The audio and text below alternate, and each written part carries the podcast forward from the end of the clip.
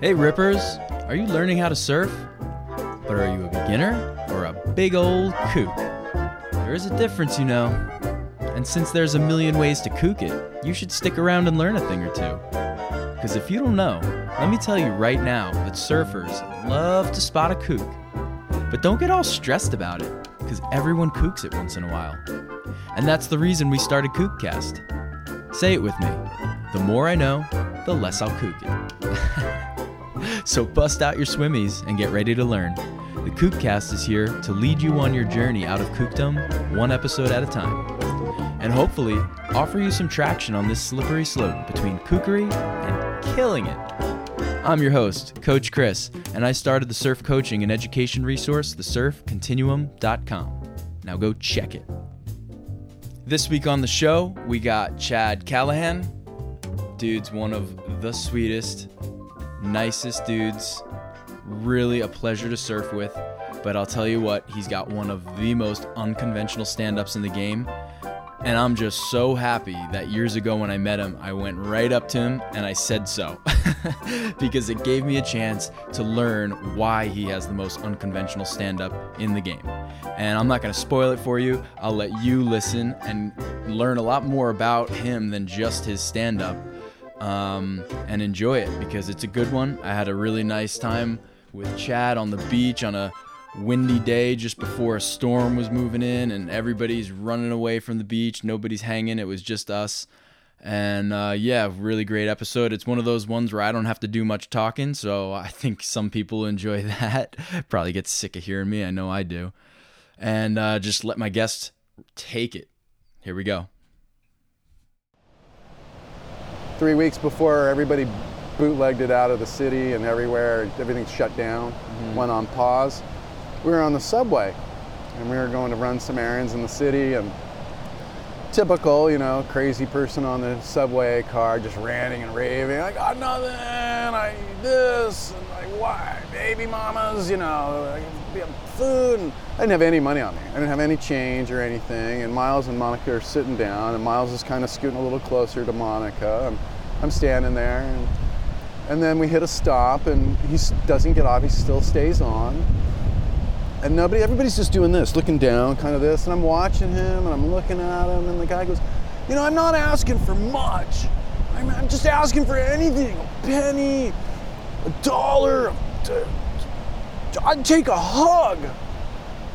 And i go hey man i got a hug for you. Come here. You know and i'm probably a good eight inches taller than the guy. And the guy comes over and he totally smells and I don't give a shit. And I come over here and I give him a hug and the guy, I can feel the guy really just pulling into me and I pull even harder. And I get by the nape of his neck and I give him a big hug and I get him in here and I go, you're gonna be okay, man. You're gonna be okay. Be strong.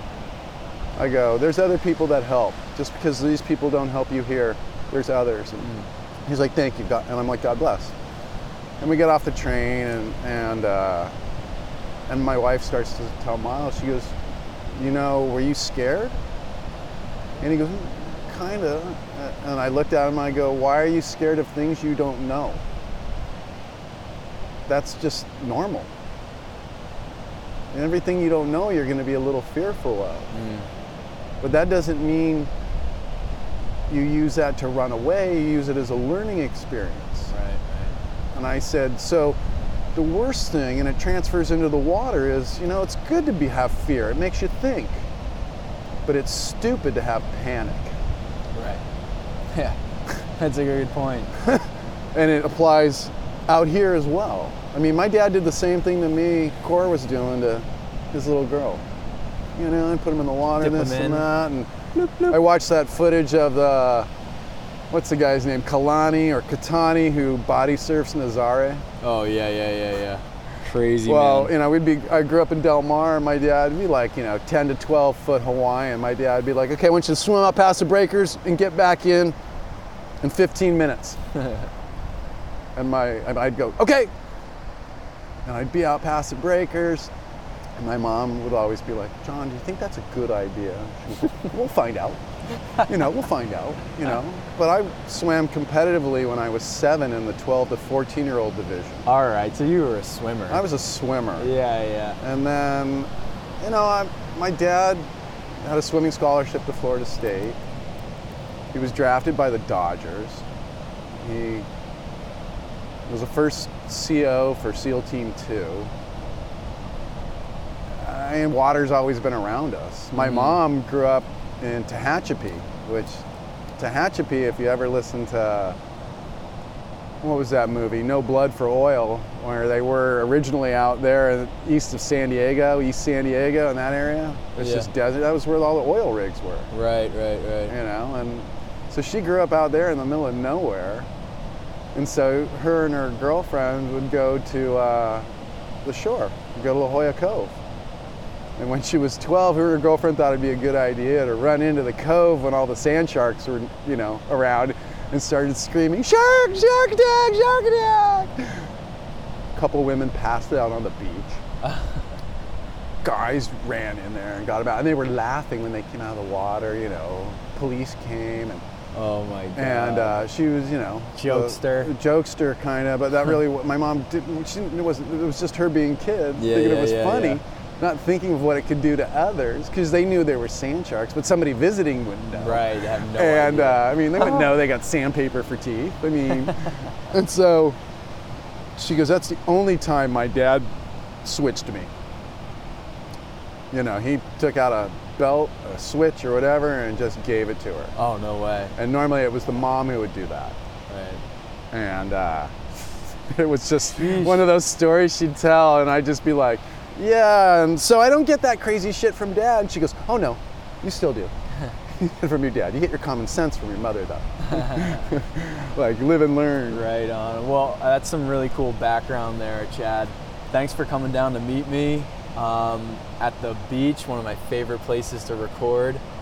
Uh, you know, I actually, I gotta say, one of the reasons I wanted to get you on the show is because years and years ago, I saw you surfing, and you know, well, to put it plainly, you had the most unconventional, unorthodox stand up I have ever seen in my life. My pop up. But what blew funky. me away is that it worked and you pulled it off. And I'm, I'm trying to actually recall do you know how you do it? Or do you Yeah, well, let me tell you what's happened to my body. Yeah, yeah, we want the whole background. So, in uh, I played Division One football. Uh, causes a lot of shoulder injuries. Separated both my shoulders. Uh, lifting lots of heavy weights does a lot of damage later on in life. Mm. Though you look great, play great. I uh, was in a car accident that left me paralyzed for about 18 hours. Uh, in high school? no, when I was shoot, I would be uh, in 2001, so I would have been 33, and um, I didn't know how to react. I laid there while people shoved needles into me and put electrodes into me, and and it kept asking me if I was going to be okay. And I'm like, you know, I'll, let you know if things are coming around, but right now, don't ask me that question. So about the 18th hour, I started to get feeling into my feet. Not a lot, but enough to be promising. And by the end of a 24-hour period, they got me up and uh, had me standing. And uh, even if it was only for a few seconds to get the blood flowing again. Mm-hmm. And uh, I was lucky. Uh, I had nine herniated discs, uh, three in my neck, three in my midsection, the thoracic in my back, and two in the lower lumbar. And then uh, years go by, and I was surfing Hurricane Bill out here. I was just pumping. I was working, eating, sleeping, surfing. That was it. But before that, I had a cut on my right leg below my knee that didn't really seem like much, but I went and got an antibiotic, and they gave me this antibiotic called Levaquin. And it has a nasty side effect. It tends to rupture big tendons in your body. So it ruptured the patella tendon in my left leg, which enables your knee to bend. And so simultaneously while I was in the hospital to get that repaired, I asked, hey, can you look at this cut on my leg? And it turns out I had staph in that leg and it was running down. They were more concerned about me losing my leg from the knee down on that leg than they were about fixing a tendon. So I had severe atrophy. I had muscle and nerve damages in my body from old injuries, and my heart was still about being in the ocean and surfing. I mean, when you're laying there and you're praying to God, any God, anybody will listen to you. Hmm. that was the one thing that really came to me besides my wife, Monica. I'm like, man, I grew up surfing and I got away from it. I went to college and played football and then came to New York and went to school and then got back out, was surfing again, and then the injury happened. And at that point, I knew I got to get back to the water because that's where my best memories are, the best times I've ever had, besides my wedding. Uh, and that feeling of the glide, that stoke.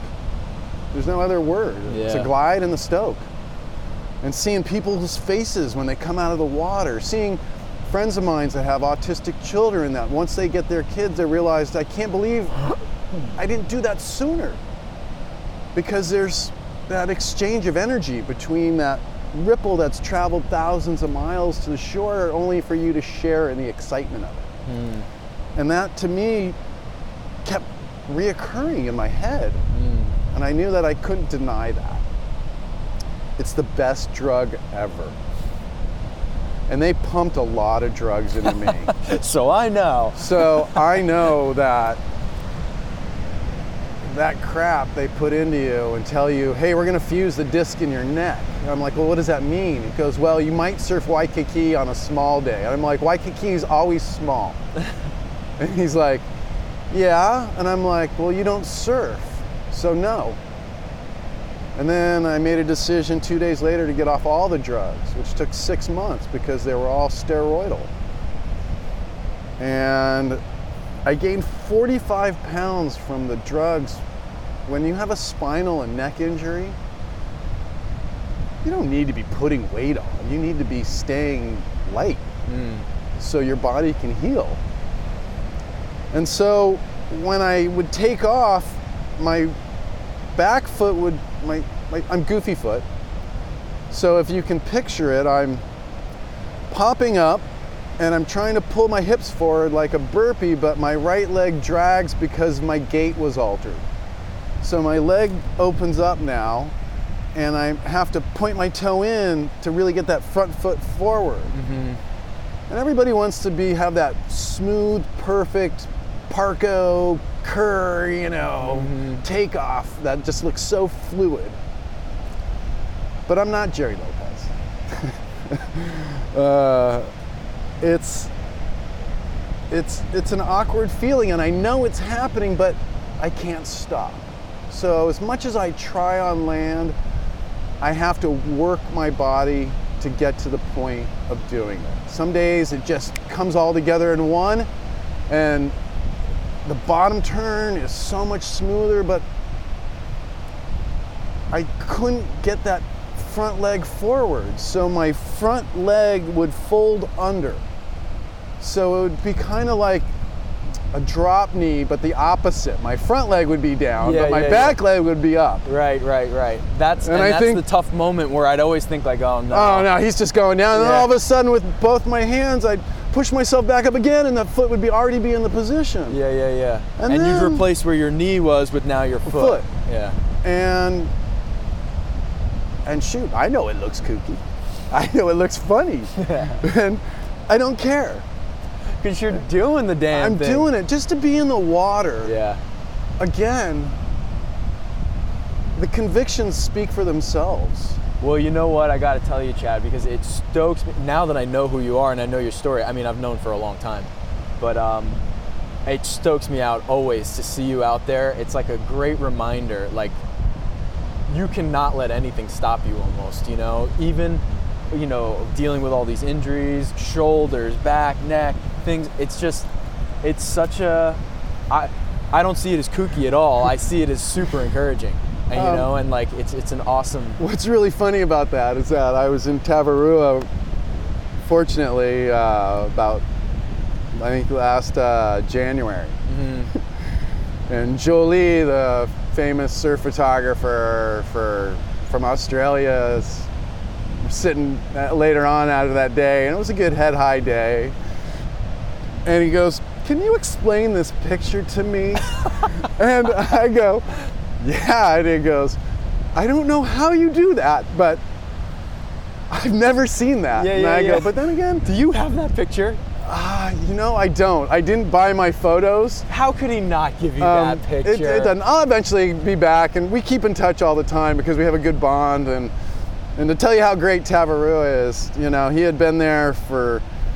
He's been going there for like 20 years, Mm-hmm. and uh, he was leaving to go back to Australia. And for the last two weeks, uh, the owners asked if they wanted to fly, him to fly his wife out and spend two weeks with him for the last two weeks because she hadn't been there in 20 years. oh no way! That's so nice. And that to me says why they have such a big heart on that heart shaped island. Uh, And, you know, Dodger Kreml was my boat guy, you know, US longboarding champion out of OC, and used to be on the Lost program for, you know, Matt. And he goes, You know, that looks really awkward, but man, I see you go.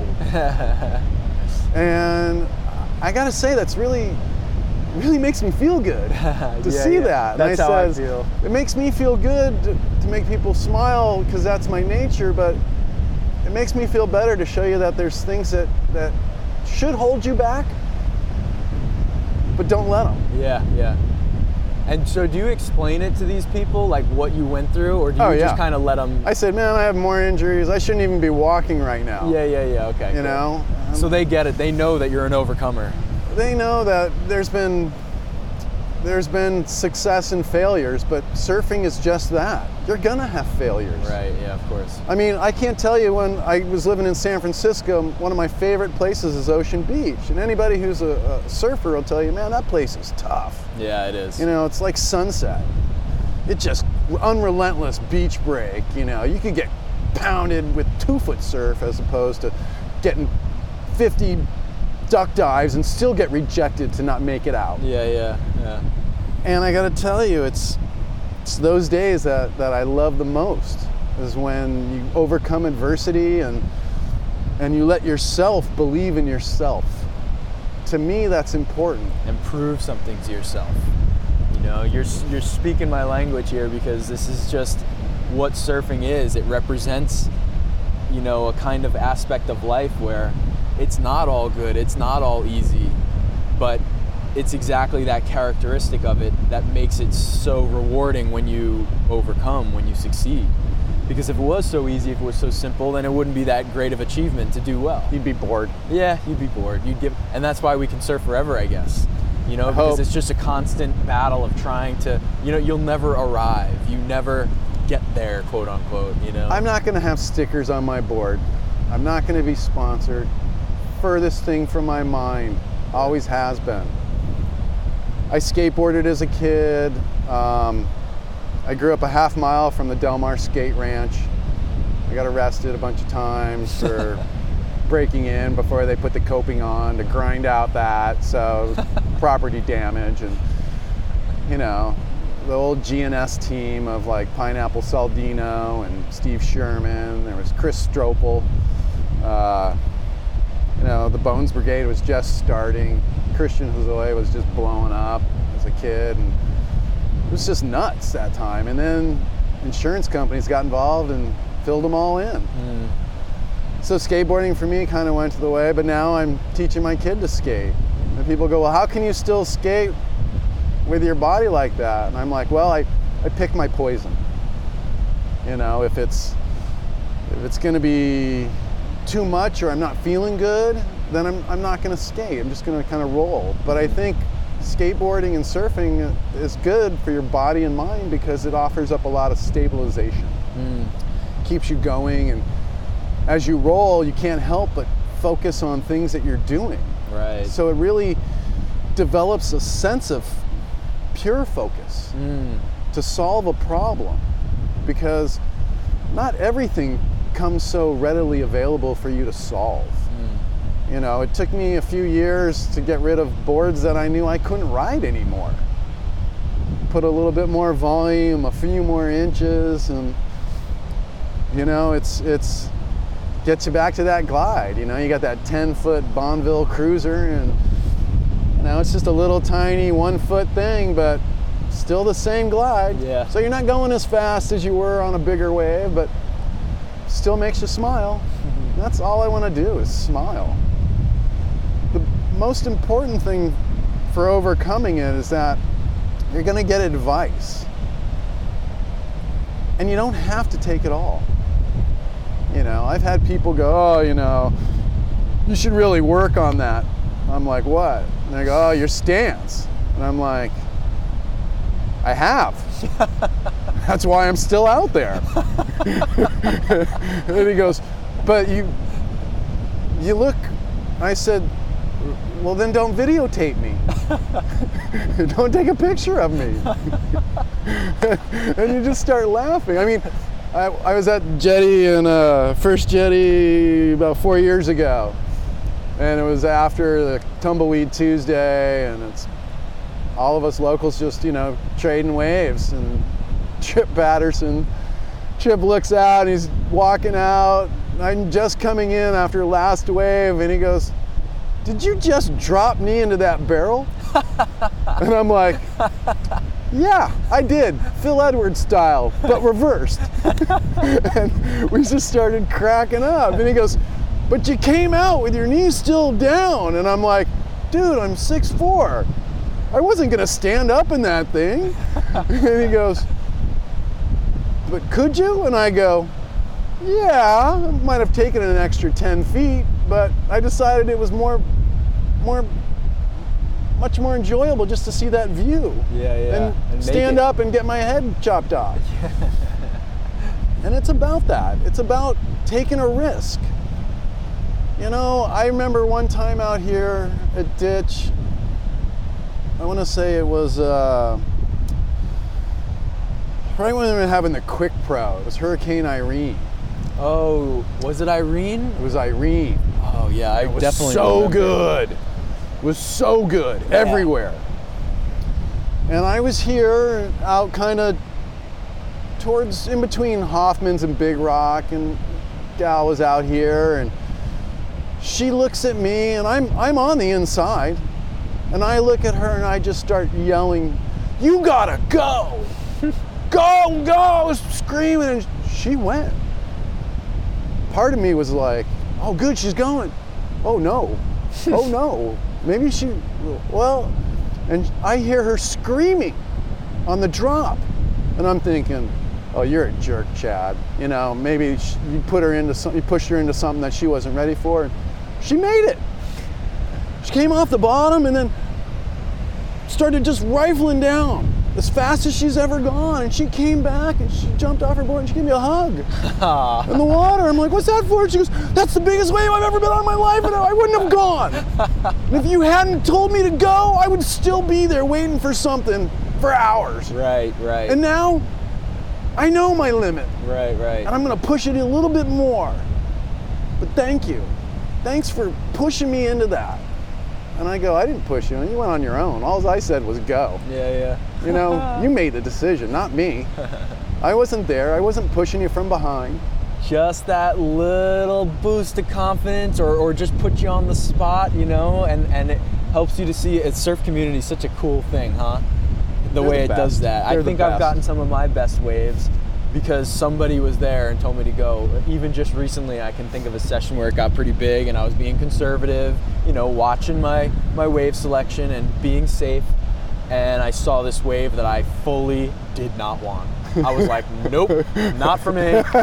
But just as I had decided that, I look over my shoulder and I see one of my, one of the boys paddling out who and he sits up and he just goes, "Woo!" and gives me a hoot, you know? Oh. And I'm like, "Oh, great. Now I got to go." Gotta go. Gotta go. and it turned out to be my best wave of the day.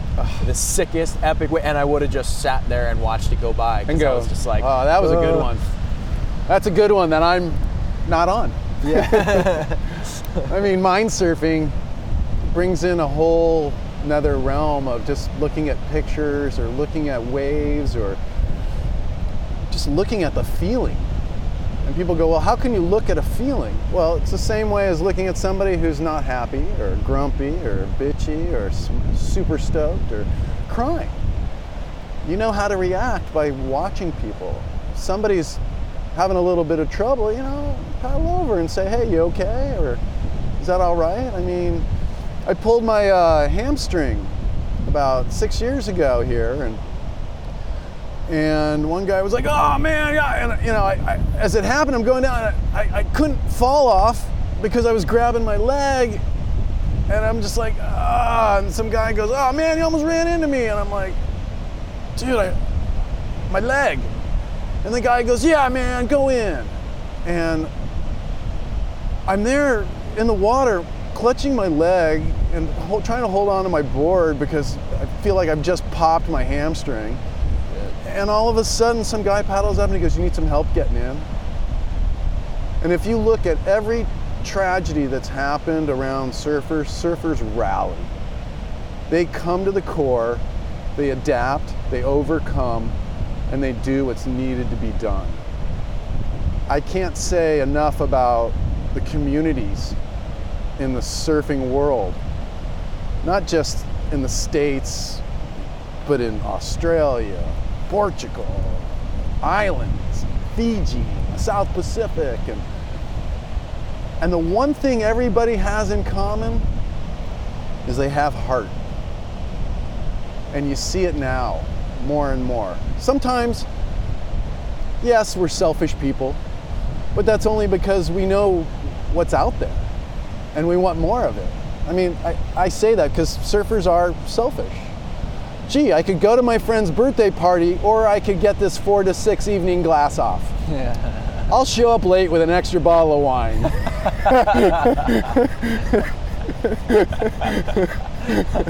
Oh, we've all done it. We've all done it. But we're not selfish. We just want to get another one to bring another smile. Yeah, yeah. You know, injuries aren't the end all, and everybody gets them. I mean, it's so interesting is people think surfing's easy. It's not. People think it's hard. It's not. It's like everything, it takes some effort. Learn, live, work at it. It's like going on a date. Think you're gonna get laid the first night? What do you, I mean, what are you, a model? You know? I mean, come on, it's not gonna happen there, Gigolo. You know, you gotta put some time in. You know, you yeah, gotta have right some romance. Not the bromance, you gotta have the romance. You gotta be around looking at everything and going, hey, you know, life is good, I should probably share. So, in this time and in this crazy world, I'm telling more people to give more waves, give more stoke, look at yourself in the mirror, and be better. Because we're all better than this. Your injuries don't define you, people don't define you, but you as a person can define who you are just by standing up and making a difference and not giving up. If it means that much to you, have at it. I mean, huya to all those people who who really bring themselves to the forefront and take the risk on bigger surf, autistic children with a guy behind them. It's uh, it's important to understand that we're all in the same boat. We're all in the same ocean. And if we can't help each other out and do more, then those injuries are to last longer in you.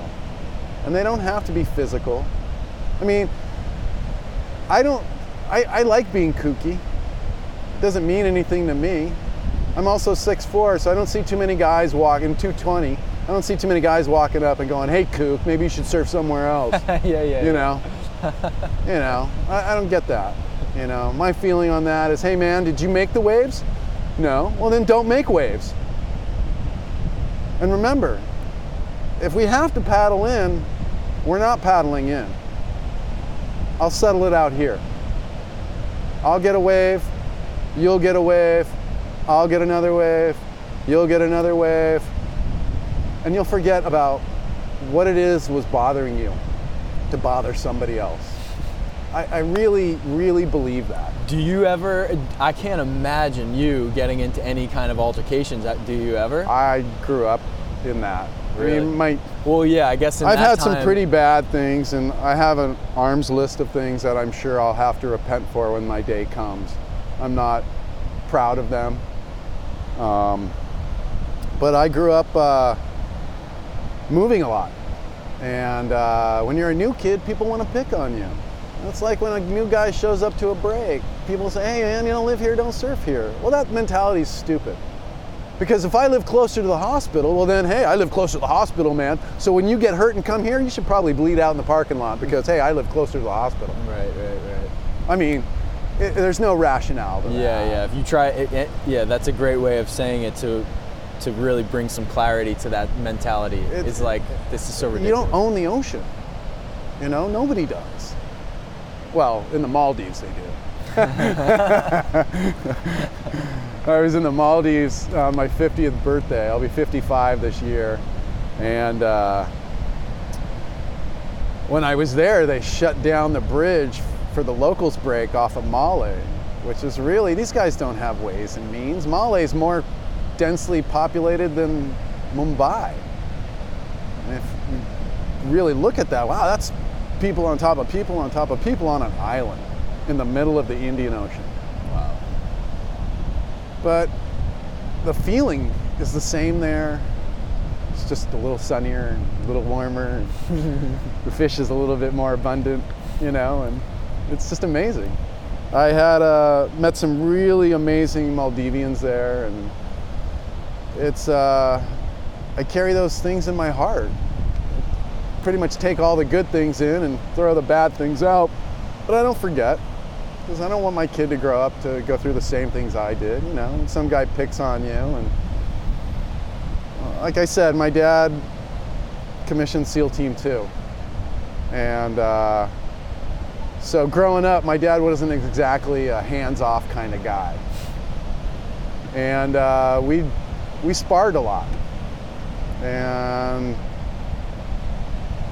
my dad's mentality was is don't fight, just end it. And so typically when I got into a fight, there would be serious injuries.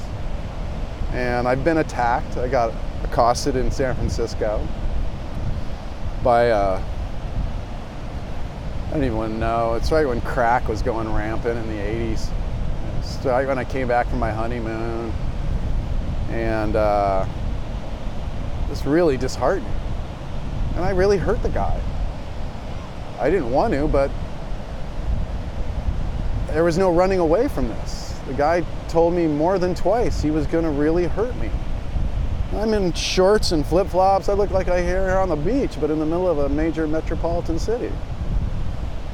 That's where you need to open your eyes a little bit, you know? And uh, I'm still shaken by that day because I acted out of instinct and I think probably the right thing I should have done was knowing that I was probably faster than a guy on crack. I don't know though. Yeah. I mean, I have friends that are cops, a lot, guys that go, man, I've tried to put a guy down on crystal meth and heroin stuff, but you don't realize how strong they are when their bodies are going full bore, and uh, that's scary stuff. I uh, I don't condone violence. I don't like surf localism. I think it's bullshit. But I do think you have to stand up for yourself. And you have to stand up for your friends. You have to stand up for everybody. Because people need help. And if you're not helping people, you're part of the problem. And if you're part of the problem, then move somewhere else. You know, take your problems with you, go somewhere else. Because we still live in a great country, surrounded by great people whose voices are being heard now. And I know some people are upset. And I think there's a lot of things contributing to them being upset. Not just the killings, not just the pandemic. There's a lot of pent up feelings amongst people that it was just a ticking time bomb. If it didn't happen this year, maybe it happens next year, six months from now. Nobody ever said there wasn't that when Ferguson happened, there would be that was going to be the last. No way. Last time I checked. But people got to come to grips with the fact that our country is far more populated than it was and is now in the 60s, in the 70s, the 80s, the 90s. Past the millennium, we're 20 years past the millennium when the Y2K was supposed to crash everything. And yet, some people's mentalities haven't adjusted. So, in this generation we live in now, we have to make and help everybody who's gone through like a generational trauma to overcome the same physicalities that I have, the same mentalities that I have, that you have, that friends of ours have. Everybody's got something they're not proud of. But if you don't stand up and make a difference, then what difference do you make? What is it? Pearl Jam has a song, a, a line in a song that says, I change by not changing. Mm. It's the same as doing nothing. Right, right. I think we're all capable of doing something or doing a little bit more than we've actually done.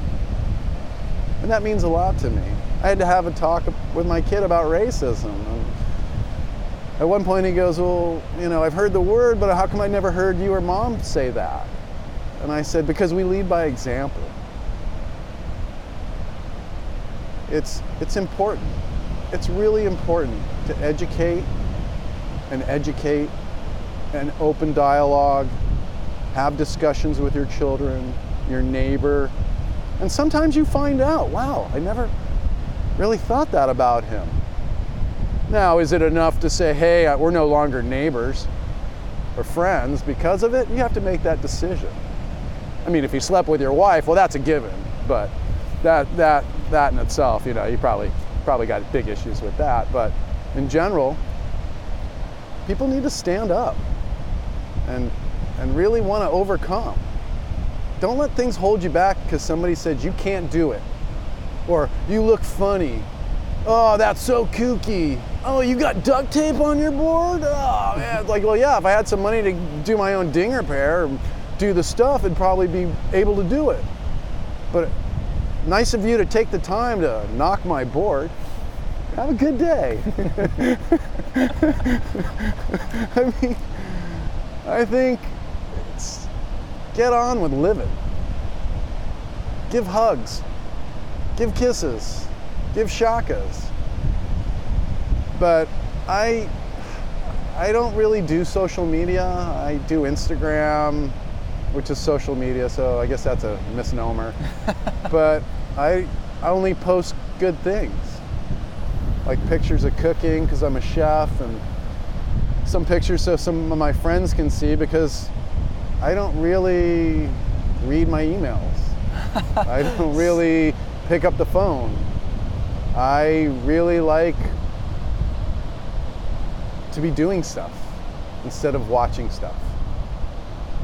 And I think uh, surfing offers that to anybody who's ever experienced it. There's so much to do. Take wax off, put wax on. Oh, rethread that leash line. Oh, maybe get a new board. And my wife would go, Do you need another board? well, let me see. Let me go. How many boards do I have? And she'll go, 20, 20 here. And then I don't know how many boards you've stashed over the world. And then I'm like, well, let me go into your closet and see how many pairs of shoes you got. oh, you don't even wear those anymore.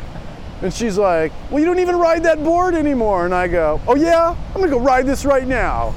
and it's some 6'10 single fin Machado, of which really looks like it was made for pipe. You know, Rob and, and Al got together and made those Channel Island single fins, you know, 20 years ago. and they're not the easiest board to ride. They don't have tons of rocker. They got that beak nose with more volume up in it. It's a 610, but man, once you're up and, and going, that thing just wants to rifle down the line. cutbacks, not so much. not so much. But it's a it's a barrel hunter. It's just that board. I mean, it was just the design of the time. And I think I'm always experimenting with doing stuff. I mean, my kid's eight. And people are like, oh, does he surf? I go, yeah, he's, he's, you know, he's done it in Costa Rica, but I want him to embrace it, not me pushing it on him. So he's got his wetsuit. He loves putting it on, but then it's hard for him to take it off, as we all experience. I know because, shoot, I've had so many injuries that sometimes I look at anybody and go, hey, excuse me, can, can you kind of help me with this? now, that's one of the kookiest things that probably ever happens to somebody. Hey, can you help me take off my wetsuit? Yeah, yeah, or maybe yeah. you shouldn't wear one.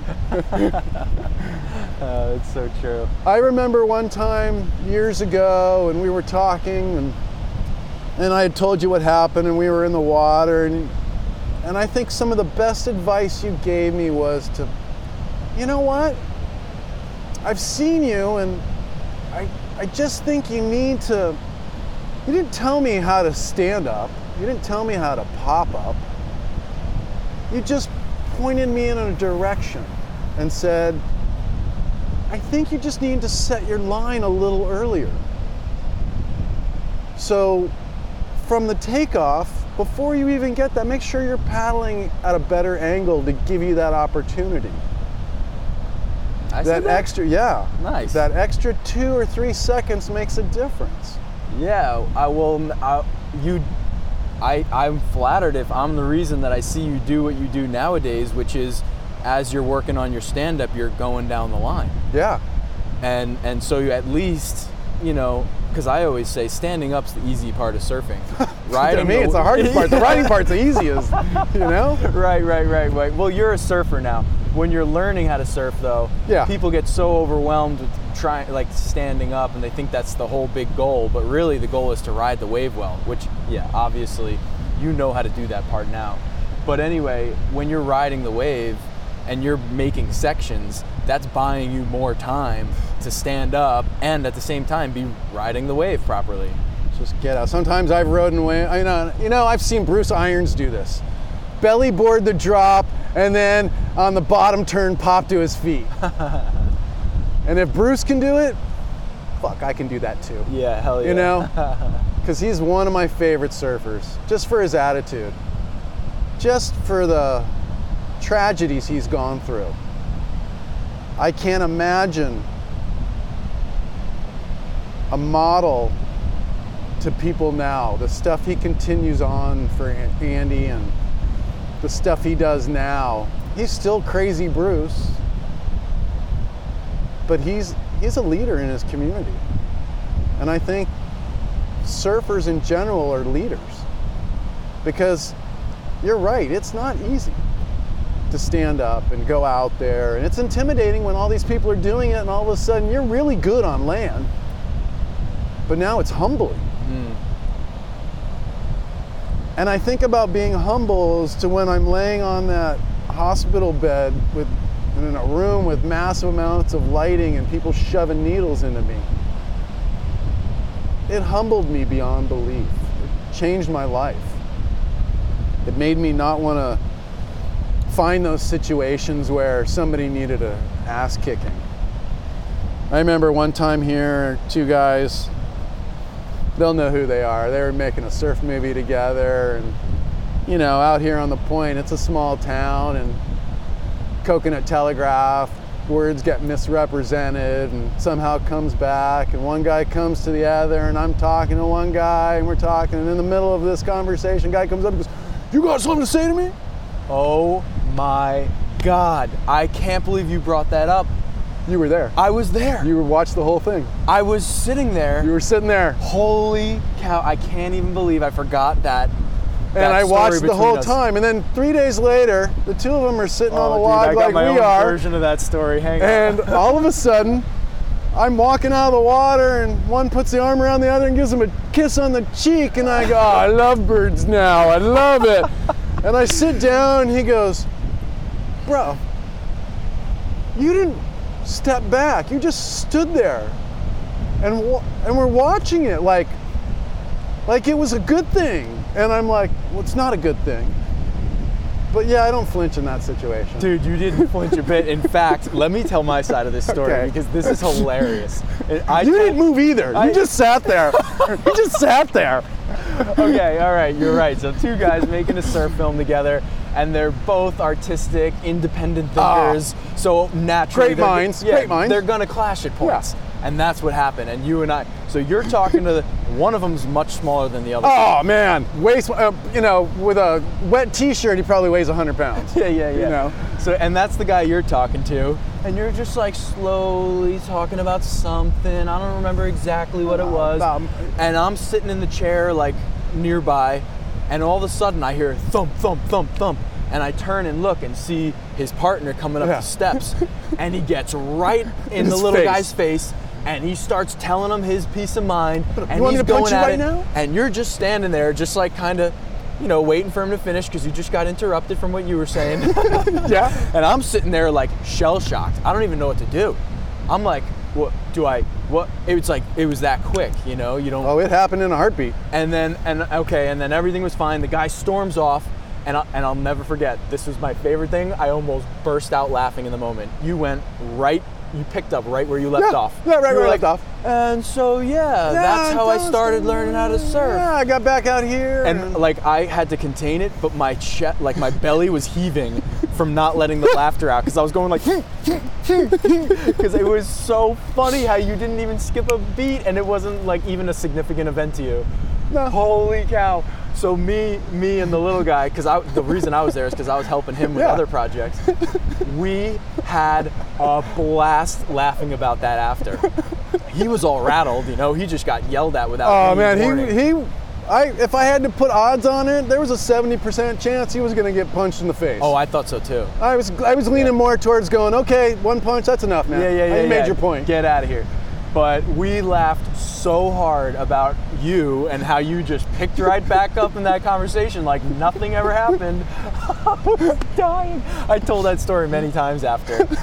and I'm so excited that I didn't even remember that until you just so funny though. I think about that every once in a while, a great while, and I just because you know I like both the guys a lot and uh, who they are, and and since then they've they, they continue to do great things and, and work really hard at their crafts and and Oh my gosh, that's too good. that is too good. it was classic though. But I'll never forget though. You just sat there, kind of going, uh huh. Yeah. I was like, well, I better stick around. You know, I, I wanna- I- do I need to go call an ambulance now? Because this isn't going to get pretty, or give them a head start to drive over here in case they were already on a call. just in case they get lost, we're at this obscure, off the beaten path house, you know. Hello, we're looking for a guy who's bleeding from the head. Yeah, and I came out of the water three days later, and they're kissing each other, being all lovey-dovey, and I'm Yeah. like, yeah, okay, it's over. and the movie was finished, and it, Yeah. the rest is history. Yeah, I mean, that's one Oh. thing you said. Surfers are creative folk. You know, and that's the thing about surfing. I mean, I think the funniest things that I see are, I mean, everybody loves Tom Curren. Everybody loves his style and his great surfing abilities and his lines that he draws out, like being 50 and getting a 10 at J Bay. I look at that clip every couple months just to go, oh man, there's an inspiration Yeah, yeah, just a reminder. just a reminder and and uh, or the one of Anthony Munoz at 70 75 before he passed a few years later when him and uh, Wingnut and I think it was Mark Andreini all went down. No no uh, no it wasn't Mark. It was uh, uh, one other guy. And they did this scene where they were going to be like Mickey Dora. And they made their own wetsuits. And all of a sudden they got fake fake wetsuits. And they're boards that are similar to what were ridden at that time. And it's got to be macking 12 foot J Bay and here's Munoz comes down it looks like he's wearing like a fur vest of some sorts like sheepskin turned inside out and he comes down off the bottom and then just starts flying down the line. And that's inspiration. Or to hear the stories. I had a great chance to meet Rabbit Kekai, and uh, he was surfing into his 80s, late 80s. I think he died at 88, and uh, to see that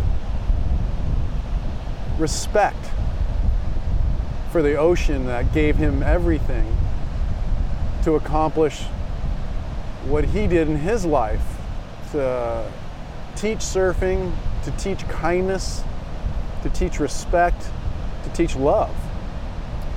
And it's those guys in the community that we miss the most when they go. So I really, I really believe that I feel fortunate to have grown up in Southern California as a kid in the 60s and 70s and later on to hear the stories from all these guys. I mean, my dad's first board was a Hansen 50-50 shaped by Don and glassed by Ron Smith. It was so heavy in front of the chart house at George's. I don't think it's called George's or Proving Grounds anymore. There's probably a new name. It, uh, it broke my nose. so of course, if you've ever seen blood and water, it expands. So as I'm dragging my log out of the water, I got all this blood that's sitting here coming down my nose because I've really cracked it good. And my friend runs up, and I don't know what he was thinking, but he starts screaming, Shark attack. so people start running out of the water. I'm like, dude, dude, that's, t- t- what are you doing? And I start to run away from him, which made people even more thinking I was attacked by a shark. And I go, it's not funny. It's not funny. So I run to the, because I worked at the chart house, so I run to the shower in the back and I run off. And the sheriff comes in the back and he goes, Are you the one that was yelling shark attack? And I'm like, No. I'm the one that broke my nose and somebody else was yelling shark attack. He goes, Well, we're going to have to get a statement from you. and that 35 pound log was amazing.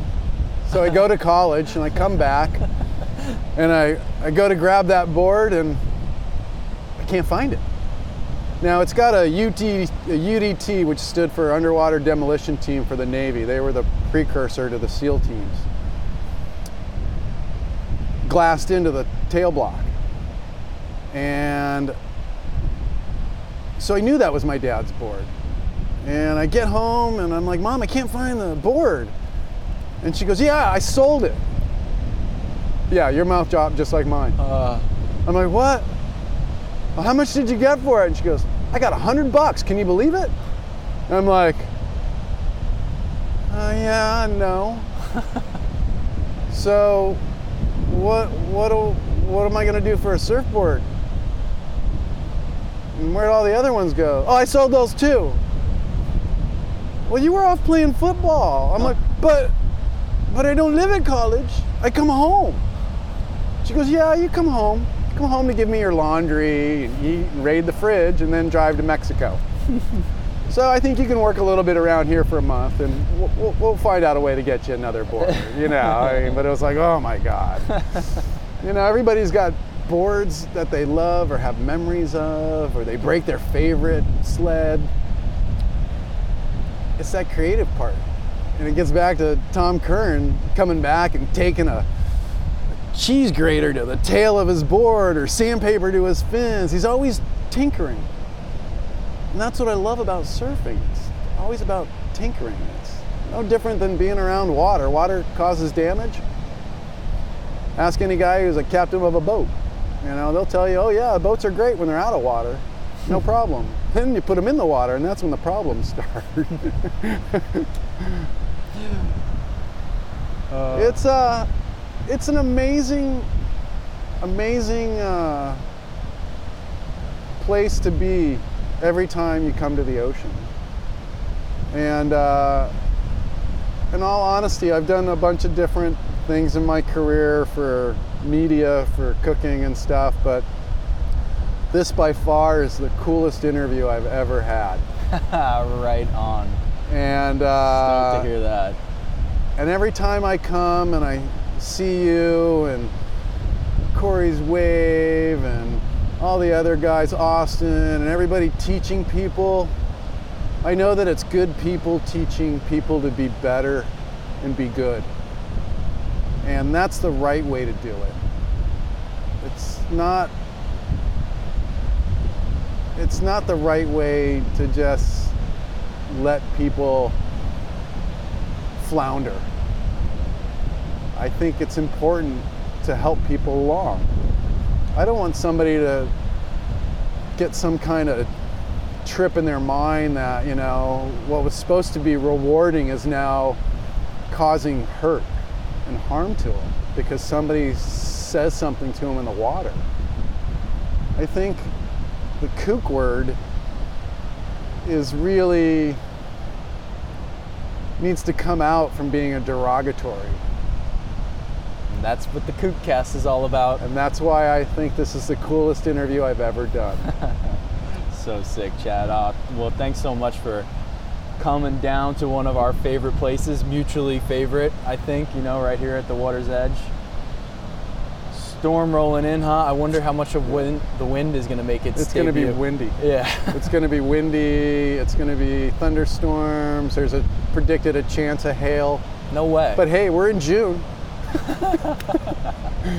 June on the East End. Yeah, we got that June gloom going. Oh yeah, for sure. We're not out of the woods until July. Yeah. Dude, thank you so much. Thank this you. This was great. Thank you, and I, I really appreciate you asking me to be on your podcast. And as I went through and started listening to a bunch of them, I think you're doing a great service, oh, and I hope man. you keep it up. And when you get to that 200th episode, we're gonna have to crack a bunch of uh, alcoholic beverages, yeah, non-alcoholic beverages for those of you who don't drink. That's right. And uh, we'll do a big old bonfire and and and celebrate life. Right on. You know I'm all about it. And uh, dude, I mean, you're on this thing because you're an inspiration. You know, it's it's the people who I just kind of I let this I try to let this be as organic as possible. You know, I don't schedule too much. I don't you know chase people down to be on the show. I just will go about my daily life. You know, I'm a surfer, so I run into surfers all the time, and you were one of them where I was like, "Whoa, Chad, I gotta get, I gotta get Chad on this thing." you know, we gotta let him talk for a little while. So uh, once again, thank you. It's and been a I'm pleasure. Look forward to that 200th episode celebration. Yeah, yeah, we'll have a big cookout. Yeah, that'd be great.